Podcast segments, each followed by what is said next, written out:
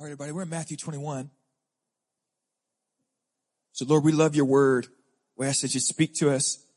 We honor it as authoritative over the house, over this church. Would you be blessed as we study, apply our minds? And would you challenge, convict us, shape us through the word? It's in Jesus' name that we pray. Somebody say amen. Amen.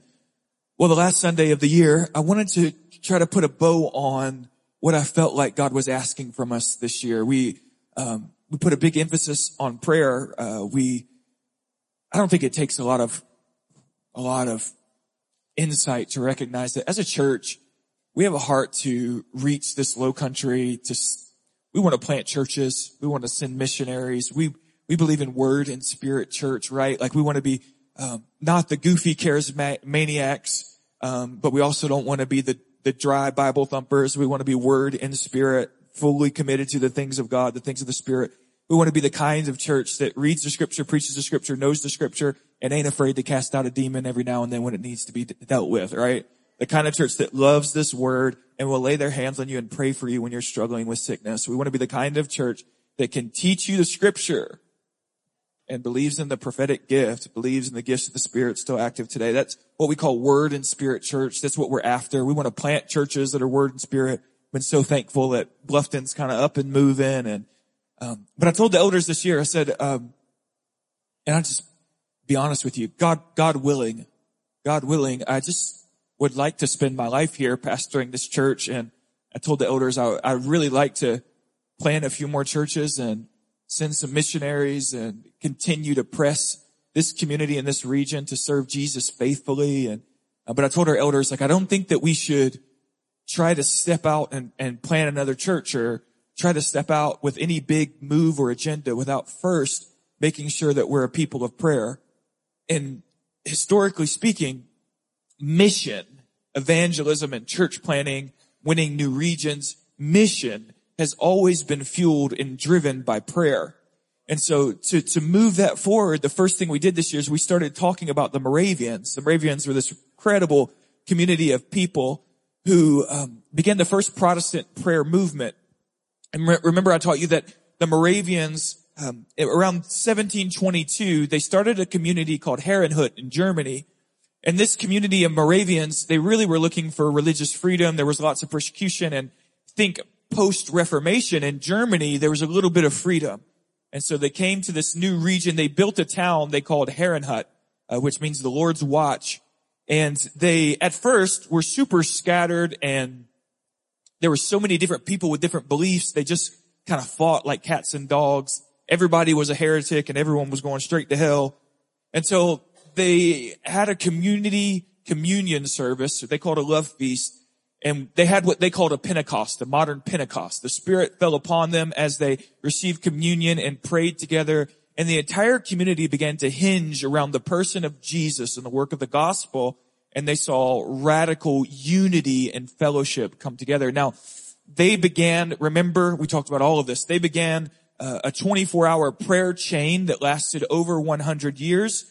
And that prayer movement birthed the first Protestant missions movement. And this group, this, the town of Herrnhut, it had about 200 homes at the time, uh, after, as they built, about 200 homes. And they sent over 300 people, 300 missionaries to every continent of the world, except for Antarctica, um, and impacted literally, I mean, I'm not exaggerating, every great missions movement to come after, they were impacted by this small community of people called the Moravians. William Carey, uh, Hudson Taylor, pick your, pick your missions movement guy. I promise you they were reading the Moravians. Promise you. John Wesley is not John Wesley without the Moravians.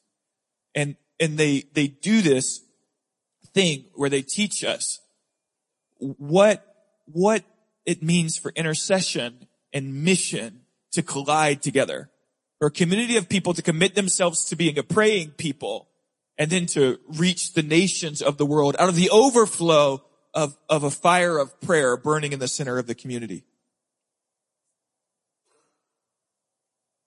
I, I wanted to just take a moment today as we kind of try to tie a bow around these thoughts. I wanted to talk to you about a few separate things, but, but one, I want to show you the daily life of, of Herrnhut because we think so much about these missionaries that went to St. Thomas. You remember these missionaries who kind of tried to sell themselves into slavery. We had missionaries coming to Savannah. We had missionaries all over Philadelphia. Um, all over the world, people were being sent from Herrnhut. But I want to talk to you about their kind of daily life because what shapes a church, what really creates a culture around a church is what happens day to day. And we read stories of great churches throughout history and their great exploits and the things they did. Um, but their conquering and their victories were undergirded by a day-to-day living that's faithful to Jesus.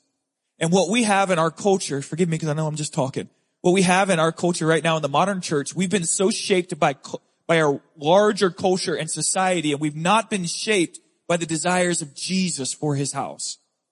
We've been shaped by a culture telling us you need to go to the gym three times a week and your kids need to be in soccer and you need to be in public school and do all the school things. And um, at what point does the church look at each other and say, yeah, man, you need to take care of your physical body. But when's the last time you prayed?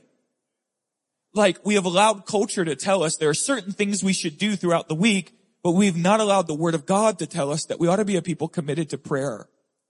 And so just follow me. I know I'm, I know I'm, feels like I'm rambling, but I promise there's a method to the madness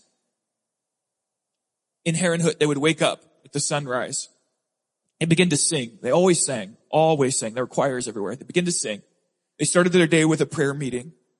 They would go to work. They were actually wildly industrious. They had potters and carpenters, um, and obviously farmers. So they would get to work. After work, they would sing again. They would gather and pray. Saturdays, there would be a prayer meeting. Sundays, there would be all day worship and all day prayer. It was very common, Herrnhut, that people were split up in small groups, usually two or three, sometimes more. It was very common to walk the streets and see two or three people gathered together, reading the Bible together, confessing sin. That was a big part of what they did. They, they, they were growing in their discipleship always in Herrnhut, literally always. There were a few young people, if not multiple, being trained to be missionaries. So they were studying the scripture all day. They were in missionary training mode. This group of people, they organized their lives around their commitments concerning the gospel. Their lives were not organized around their favorite sports team and what they believed about health or what they believed about what should happen in their, uh, their lives were organized around the gospel of Jesus. What is your life organized around? And what is the life of the church organized around? Those are solid questions. John Wesley, you remember on his way um, from Savannah to, to England, he encounters these Moravians after um, he kind of has his Aldersgate experience when John Wesley says, my heart was strangely uh, set ablaze. John Wesley went to Herrnhut to um, experience the Moravians, and this is what he said about Herrnhut. He said, 1738, this is the diary of John Wesley. He called it this happy place. When I visited this happy place, he said the, the biographer says he was so impressed by what he saw that he commented in his journal. This is what Wesley said. I would have gladly spent my life there. Oh, when shall this Christianity cover the earth as the water covers the sea? I would have gladly spent my life there. This brings to focus a lot of questions about ecclesiology. Ecclesia is the Greek word where we get church. Ecclesiology is the study of the church. I want to look at Herrnhut as kind of an example of a local church that surrounded themselves with prayer and birthed into mission. And then to hold up in the other hand, what are we as a local church and what do we want to be as a local church? When we think about, are you guys with me? Is everybody just asleep? Cause I will throw stuff. I'll do, I'll be so dramatic. When we think about church, listen to me we oftentimes talk about the universal church, the capital C church, the church that will one day um, be swept away with Jesus in the New Jerusalem to find total healing and life. And the capital C universal church is made up of, biblically speaking, local churches led by local elders, supported by local deacons who give themselves faithfully to reach their region. This is a biblical concept, the local church. Okay, I could show you this a hundred times over. Let's just do it for a minute. When Jesus writes, or Jesus speaks to John at chapters two through four of Revelation, he gives us seven letters to seven churches. And these seven local churches have unique problems, unique strengths, unique calls. And so you could look at the church at Ephesus and they were doctrinally sound, but the scripture says their love had grown cold for one another and for the gospel. So we had a kind of a, a doctrine church without conviction. You could look at Smyrna and Smyrna was just being crushed with persecution. And so they had this kind of sweet maturity that was developing in the church of Smyrna as they endured persecution well. Look at Laodicea. They're lukewarm. Jesus says, I'll spit you out. And so each church has a unique call, a unique character, and a unique position in their socio-cultural context. Okay? When you think about the epistles, just again, use your brain for a second. As Paul writes to Corinth, I don't know, he's writing to a local church with local church problems, with local church vision and emphasis. And when you think about like Timothy preaching in Ephesus, Timothy's a local church pastor. He's pastoring Ephesus. Scary place to pastor for a 19 year old young man. And you, you just, what are the problems at Galatia? The local church at Galatia had specific problems. And then when you start to like go down this biblical narrative and to recognize that the capital C church that we're all a part of is actually pieced together by multiple local churches with local church calls, then you're forced into a theology or a doctrine about the local church. I believe that every believer should be plugged into a local church. You should be a part of a local church. And as you're a part of a local church, you are now responsible for the ethos and vision of that congregation. If Jesus were to speak to us with a letter, like a revelation style letter, what would he say about this local church? To the modern church in the West, he would say to many churches, you're not actually doing life together. You're not actually pursuing the mission of the gospel together. You just come and sit down and say, feed me. And I think Jesus would say, I'm displeased. And you, you just, you're, you're forced into a biblical view of what is local church as you study the scripture.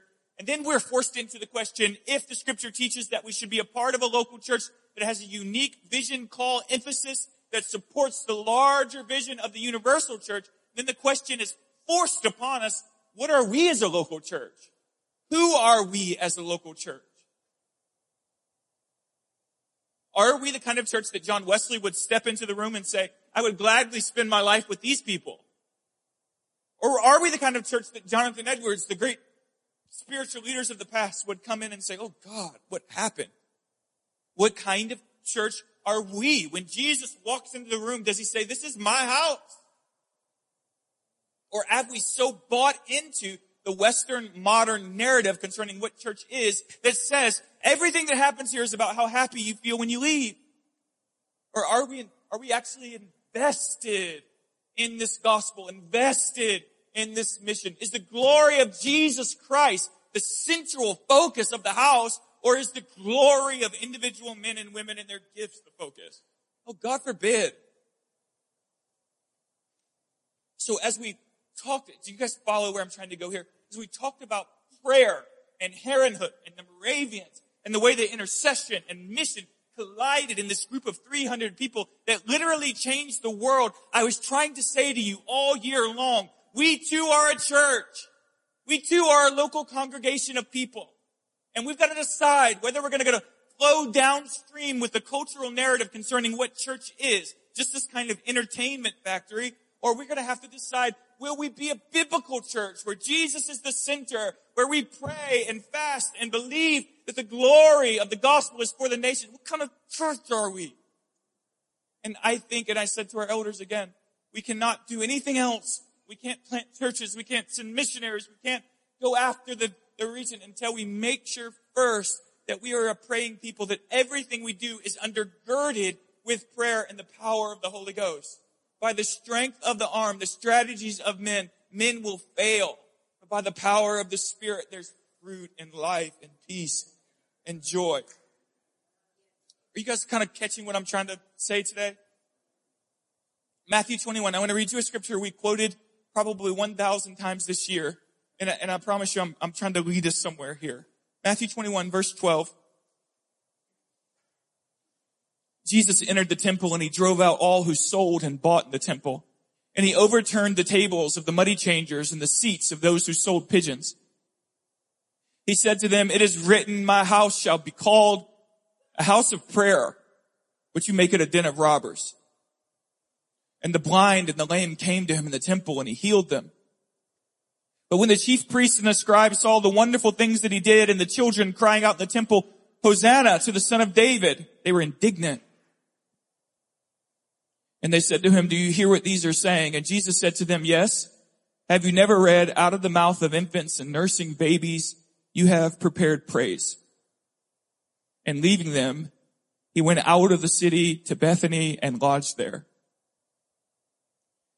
The scripture goes immediately after this into this picture of Jesus stumbling upon a fig tree and he wants fruit from the fig tree.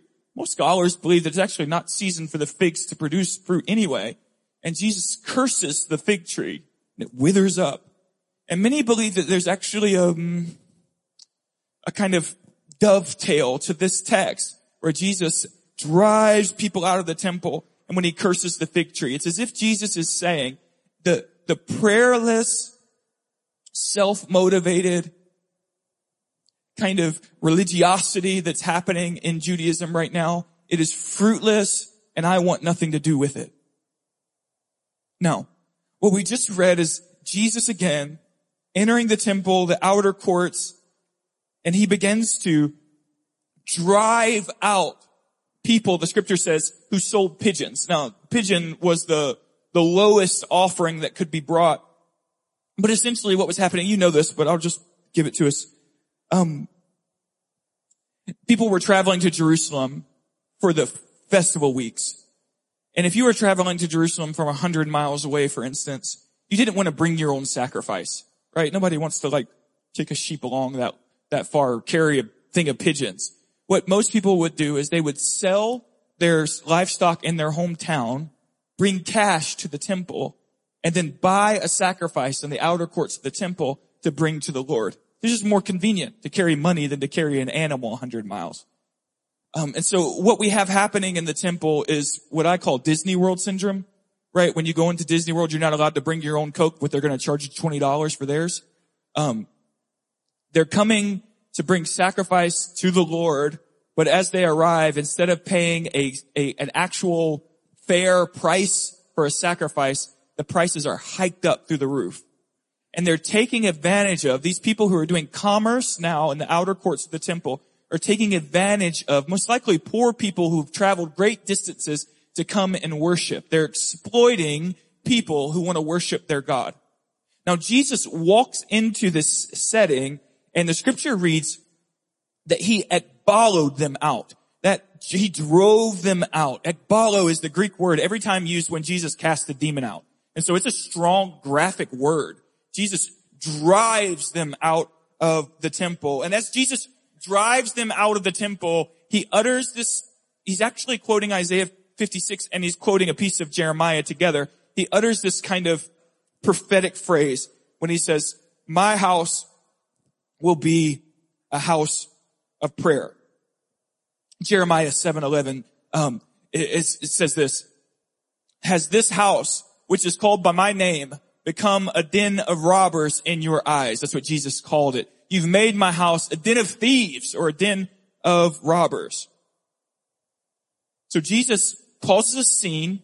He disrupts what society calls normal. I mean, think about that for a minute. Like people had come to the temple over and over again for years. They had always paid the Disney World price for the pigeons. It was just kind of normal. And the priests and the Sadducees, the Levites, the leaders of the temple, none of them have thrown a fit about it. It just kind of is what it is. It's societally accepted to pay a jacked up price at the temple. It's just commerce. But Jesus takes what is societally acceptable and drives it the junk out. What you call normal, Jesus calls sickening. You follow that like line of reasoning? Jesus says uh, in John's rendering, he says, zeal for the Lord's house consumes him. Zeal, passionate conviction, desire for the temple of God consumed Jesus, John said, in such a way that he was forced to, to kind of violently drive out this commerce. Now, I think it's worth like pondering for a moment. Is there a chance that we've embraced a societal standard for what it means to, to worship and to come together?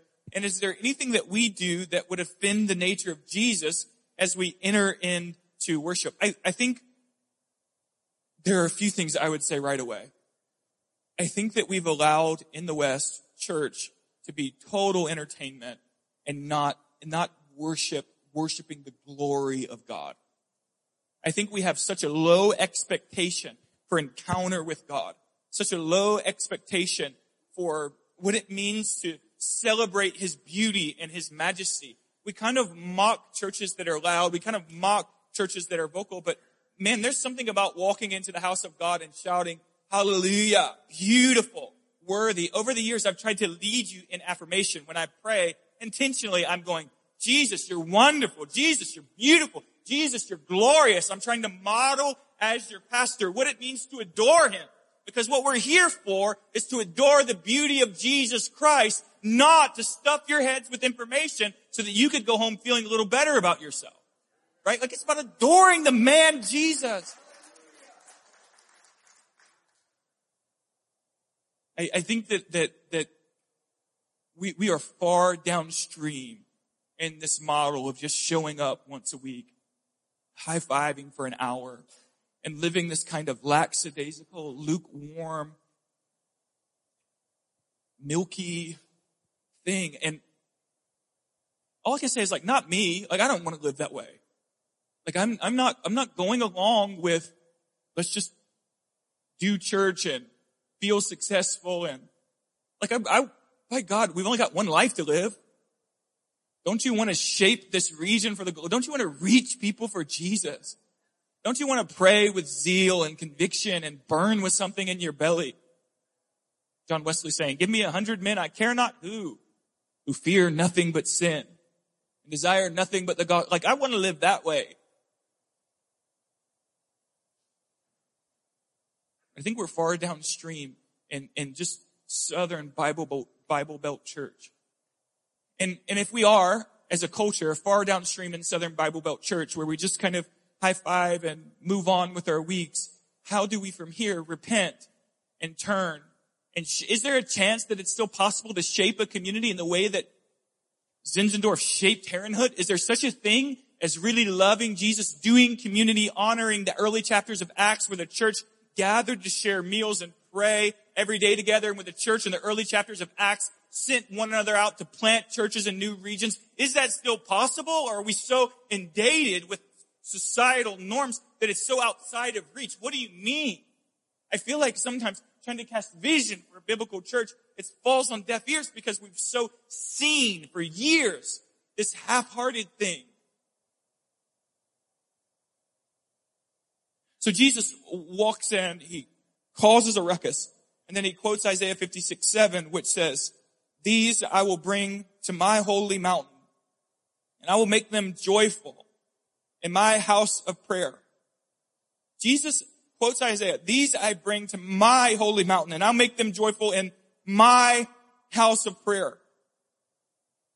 Their burnt offerings and their sacrifices will be accepted on my altar, for my house shall be called a house of prayer for all peoples. Notice first, let's just do like really simple exegesis. Notice first, Jesus calls it my house. Whose house? Not yours. Whose house? Not the preacher's. Whose house? It ain't the elder's house. It's certainly not the, the house that's most successful in the world's eyes. It's his house. It must be his house. And if, logically speaking, it is his house, then I suggest that maybe he gets to decide what happens in it. You don't come in my house and tell me how to live. I wouldn't come in his and tell him. If it's his house, then he gets to defend it, which he's doing in this hour. If it's his house, he gets to shape it and it's his table that you come to feast at and, and he gets to determine the values. When you say to our kids, as long as you live in my house, this is how you're going to live. Well, by God, it's his house. His culture, his values, his desires, his wants. He says, this is my house of prayer on my holy mountain. It's mine. This temple belongs to Yahweh.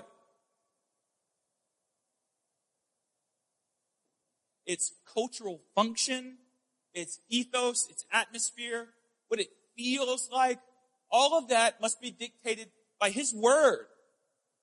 We don't come together and say to one another, what would be more exciting for our church family. We don't come together and say, what would be even the most successful thing for our church family to do? We have to come together, look each other in the eye and say, what does Jesus desire? What did he die for? What does he want to exist in the Lowcountry through us? What does Jesus say about church? He says it's mine, my house. Now it doesn't take a lot of theological work to recognize that the imagery of the temple shifts in the New Testament um, and becomes the people of God. 1 Corinthians chapter 3 verse 16, Paul says this, do you not know that you are God's temple and that God's spirit dwells in you? Leave that there for me for a second, Sam.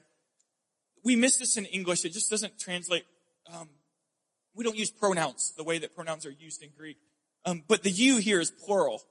Uh, do you not know that you, um, we would say like y'all or, uh, whatever. Uh, do you not know that y'all are God's temple and that God's spirit dwells in y'all?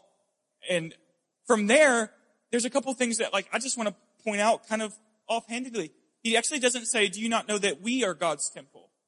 And that's interesting because he's not talking about the universal church here. He's talking about a local church. Paul doesn't say we are God's temple. He's saying to the local church, when you gather, don't you know that you are God's temple and that God's spirit dwells in you? So if a, he'll, he'll say later that your body is the temple of the spirit. And so the imagery even breaks down to individual. But here in context, Paul is saying that when a local church comes together in Corinth or on Hilton Head, we come together, we are God's temple together. He dwells with us. And if we are God's temple in this hour, gathered together before the word of God to bring praise and worship, to preach the word, to declare his splendor, if we are God's house right now, then we first must submit to this idea that this house is his. Ephesians 2 verse 22. In him you also are being built together, being built to together into a dwelling place for God by the Spirit. So when we follow the imagery here, we just recognize that, that God is releasing through local churches a manifestation of his glorious presence and his mission to see the nations of the world come to Jesus. It happens in the context of the local church. And so if he calls the temple his temple, I think he very plainly says, I will build my church. Not I will build the elders church, not I will build so and so's church who likes things this way and wants the carpet this color and wants the music to be turned down just a tad. It's his church. He says, I, um, my house, pronoun my house, shall be called a house of entertainment, a house of preaching, a house of celebration, a house of social services. My house shall be called a house of prayer. Fundamentally, to the idea of church, Jesus deposits a prophetic scripture which says that churches are houses of prayer.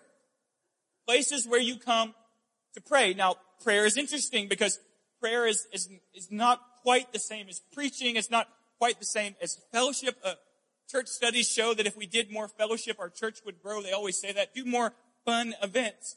Well, we have to think about not what's pleasing to the unbeliever, but what's pleasing to Jesus. And Jesus wants his house to be a place of prayer. Now, you could take that as kind of an comment to mean that we should come in and kind of liturgically repeat a few things every Sunday and that somehow that fulfills the mission to pray. Or you could acknowledge the deeper emphasis of the text here in which Jesus is quite literally saying, there are people traveling for hundreds of miles to come to this temple to worship.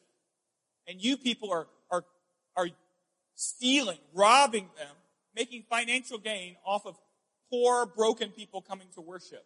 This temple, this house is supposed to be a place where they can come and encounter the glory of God. Get a hold of the garment of Jesus. Find healing and wholeness. Bring sacrifices and joy. And so one scholar, commentator Nolland says this, in Matthew's use of house of prayer, he suggests something like an authentic meeting place with God.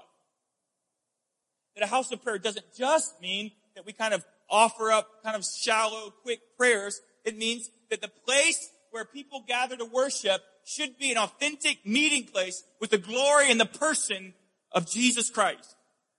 And the way that we authentically encounter Him is through communicating with him, through prayer. And that this includes like intercession where we pray for our city. This includes like praying for your family. This includes praying for one another. This includes praying for our, our financial well-being, praying for our physical health. Why is prayer the center? Because prayer involves an individual and God.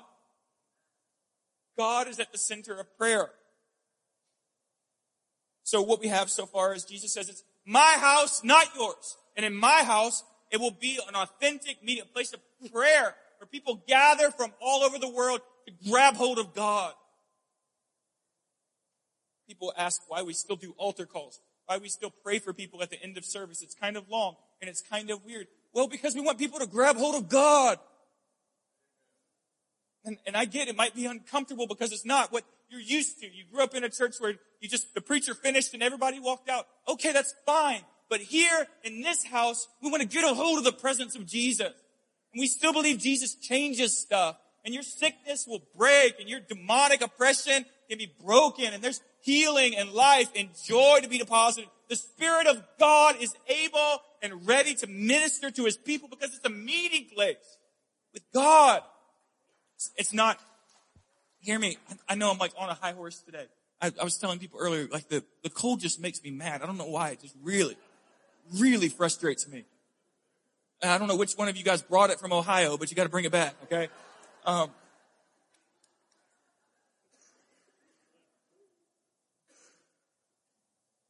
we, we get into this thing of like, oh, I don't, I don't really like, I don't really like altar calls or some, I mean, some, so and so went to the altar and he did something weird. Good God, get over it. He's probably just weird. I say that all the time. People act like weird people aren't allowed to come to church. They are. They're allowed to come to church and they're just as weird inside as they are outside. Close your eyes if it helps. But, but even the weirdest of the weird are allowed to come to the altar and receive prayer and try to get a hold of, because again, that's what Jesus is frustrated with. The commerce is taking advantage of and hindering individuals from being able to come in and touch God. He says, my house is a house of prayer for all nations. All ethnos is the Greek there. Ethnicities is where we derive that word. All ethnos, people of every tribe and tongue, red, yellow, black, and white. All ethnos obviously includes the idea, it, it tends to communicate not just people of every color, but people of every financial standing, people of every problem, people of every history, tradition. They are invited to come and encounter God. Now this text is way more prophetic than you think offhand because in the temple, especially in this day, um, Gentiles had to stay in the outer courts, right? Gentiles were not, how could it be a house of prayer for all nations if Gentiles have to stay out there? There's a clear prophetic emphasis that a day is coming in which the house of God and the people of God will be a, will have a clear invitation to the mentally ill, to the poor, to the desperate, to the rich and religious. Like all people are welcome to come get a hold of God in Jesus' house of prayer. Now, it's really simple to read this text if you just slow down and follow it. So what he does is he drives out the, the thieves, he calls them. He declares prophetically, this is my house, and my house is a house of prayer for all nations. Get over it. It's kind of the attitude. And then immediately he turns, and what does he begin to do? He starts to heal sick people. Scripture says that he starts to heal the lame. And as he's healing the lame, children start to yell, Hosanna in the highest. So we're seeing Jesus' heart for the broken, Jesus' heart for the children. Again, culturally speaking, that's not normal. Rabbis don't just come in the room and pick up kids, but Jesus seems to. And so what we find is Jesus saying, what you've made this is, is thievery and robbery, and I'm really frustrated with it. It's a house of prayer. And then he starts picking up lame people. Be healed. He starts loving on children. Children are singing praise and he, and he likes it. And the, the, the, the priests come and they say, don't you hear what they're saying? And Jesus says, out of the mouths of babes. And there's this imagery of what church should be. Like, church people, Christians, you should know how to get a hold of God in prayer. And when broken people come into the room, you ought to grab their hand and help them get a hold of God in prayer. Okay, we need to get really comfortable in prayer so that when someone comes and says, man, I'm struggling with this, I'm struggling with that, or my son's in prison, or my son's suicidal, we just grab their hand and say, let's get a hold of God right now. And if we don't know how to do that, like what do we know how to do? And, and what I'm trying to sweepingly say is that the idea of local church is that local church is a place where people can be prayed for, prayed with, get a hold of God together. And part of that means, imagine this, that Sunday morning attendance cannot fulfill the entire vision of what Jesus had for church. You can't show up on Sunday, sit in the chair, watch me, I know I'm stunningly handsome, and go home and somehow call it, I'm a member of a local church. There have to be prayer meetings. Period. Period. The early church prayed together every day. Um, the Moravians had a 24 hour prayer chain. So when we stepped into this year, what I was trying to say to us is, look, I've been taught my whole life that you need to go to the gym three times a week. I've clearly not done it. Um, clearly. Like, like we say, we say things to each other like, you need to go to the dentist and see the physician. What are you doing for, for rest time? And like there are social pressures to organize your lives in certain ways. I want to tell you that this Bible pressures you to organize your life around praying with the saints. And Leonard Ravenhill used to say that if the, if the prayer meeting had the attendance of the, of the choir meetings, if, if people showed up for the choir like they showed up for prayer, he said the choirs would all fall apart. Everybody comes to music practice, but nobody comes to the prayer meeting. And so I guess what I'm saying in all of this is this. Um, for a year now, like I've really said it, and I think I can say with good conscience. I mean, at least three prayer meetings a week, maybe, maybe four in seasons. Like, I'm, I'm not just saying it. Like, I understand leadership's not just talking. Like, I'm, I'm doing it too. Come on Saturday night and you'll see me leading worship. It ain't always pretty, but it happens. Do it. Sometimes it's beautiful. Depending on how I'm feeling. Um, like, so I, I, have said it. We got to be a house of prayer. I've kind of tried to do it. I'm, I'm in and I've fasted. I've done the things. And so as, as pastor, what I'm saying from here is like, I, I've kind of done my part. And I've been in the meetings. And I've been as faithful to the scripture, faithful to the history of the church, faithful to the desires of Jesus as I know how to be. But, but a church, again, is, is not just the pastor by any stretch of the imagination. We've embraced that in modern West, and that's really ridiculous. Nothing that happens here is, is about me, except for what we're going to eat in a couple hours. That's the only thing that I have to do with. Um, so I guess I'm saying, like, I, I've done my best before God to move us from the traditional Southern Bible Belt church to more of a Moravianist church that prays and believes and wants to raise missionaries and wants to plant churches. I've done my best to say to you and to our elders, we can't, we can't do conquest for God. We can't do mission without first doing prayer. And at this point in the life of our congregation, like you either, you either jump with me or it falls. Like I, our prayer meetings, the life of prayer in this church can't be Caleb every week. Like you, you either participate and you get on board and you say, man, let's do it. Let's, I'm a member of this local church and I want this thing to be a house of prayer. I'm going to show up. I'm ready to pray. I will schedule, organize my life to have prayer at the center. Or you continue on in the Southern Bible Belt thing and I love you. I'm not going to quit loving you. I'm just saying before God, you and I stand today. And I'm standing to the best of my ability with good conscience that I'm trying to run this race well. And I'm asking you to be a church that can stand in response and say, us too. I'll, I'll run well. So what we have, um, Sam, give me that graphic with our prayer meetings. Okay, we've got prayer established every day of the week at this point. And so you could say, like, my kids got soccer and my kids got whatever and my life's so busy. Um, make it unbusy.